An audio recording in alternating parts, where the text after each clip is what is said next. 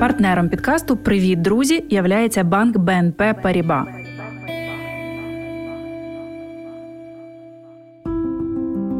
Добрий ранок. Ми з України. Я Євгенія Модрич, журналістка, редакторка українського телеканалу. А нині зі своїм семирічним сином вимушена переселенка. На власному досвіді знаю, як не просто опинитися в чужій країні і адаптуватися до нових умов. Тож відтепер шукаю і перевіряю для вас найголовніше для і про життя тут у Польщі.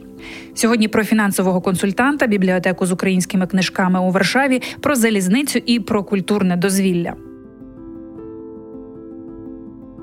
Про фінансового радника тепер у доступі української польська платформа Речник фінансів запустила можливість отримати електронну консультацію чи пораду про те, як безпечно користуватися різними фінансовими продуктами у Польщі, приміром, кредитами чи страхівками. Фахівці офісу фінансового омбудсмена постійно моніторять банківський фінансовий та страховий ринок продуктів і послуг, які пропонують вимушеним переселенцям з України. Тому розкажуть вам, як клієнту будь-якої з цих фінустанов про ваші права, обов'язки а також попередять про існуючі шахрайські схеми схеми та інші небезпеки. Запитання можна надіслати на електронну пошту українською мовою ua-поради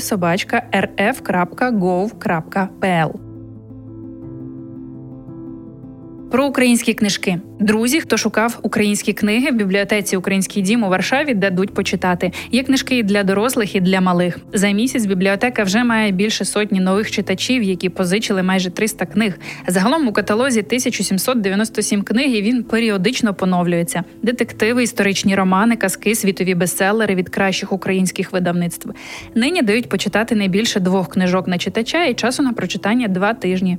Бібліотека відкрита три дні на тиждень у вівторок, середу і четвер з 16 до 19 за адресою вулиця Замінгофа, 1.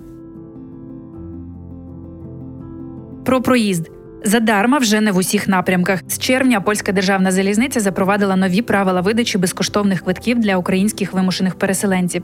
Відтепер безплатно їхати можна буде лише до чи з Хелма, Дорогуська, Любліна, Грубишова, Перемишля, Загужа, Ярослава та Жешова.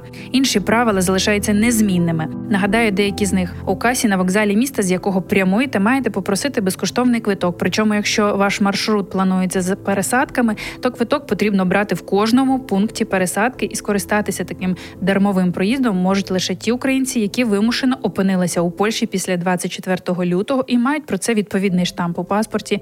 Більше подробиць шукайте на сайті перевізника intercity.pl. Про культурне дозвілля задарма або за символічну ціну нагадаю про унікальну можливість побачити самим і показати дітям безліч польських музеїв, парків, театрів, галерей, які нині відкриті для українських вимушених переселенців.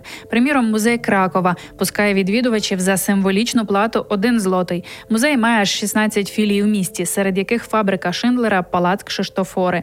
Головне, коли збираєтесь, уточніть на сайті музею розклад, бо в деякі пускатимуть за попереднім записом.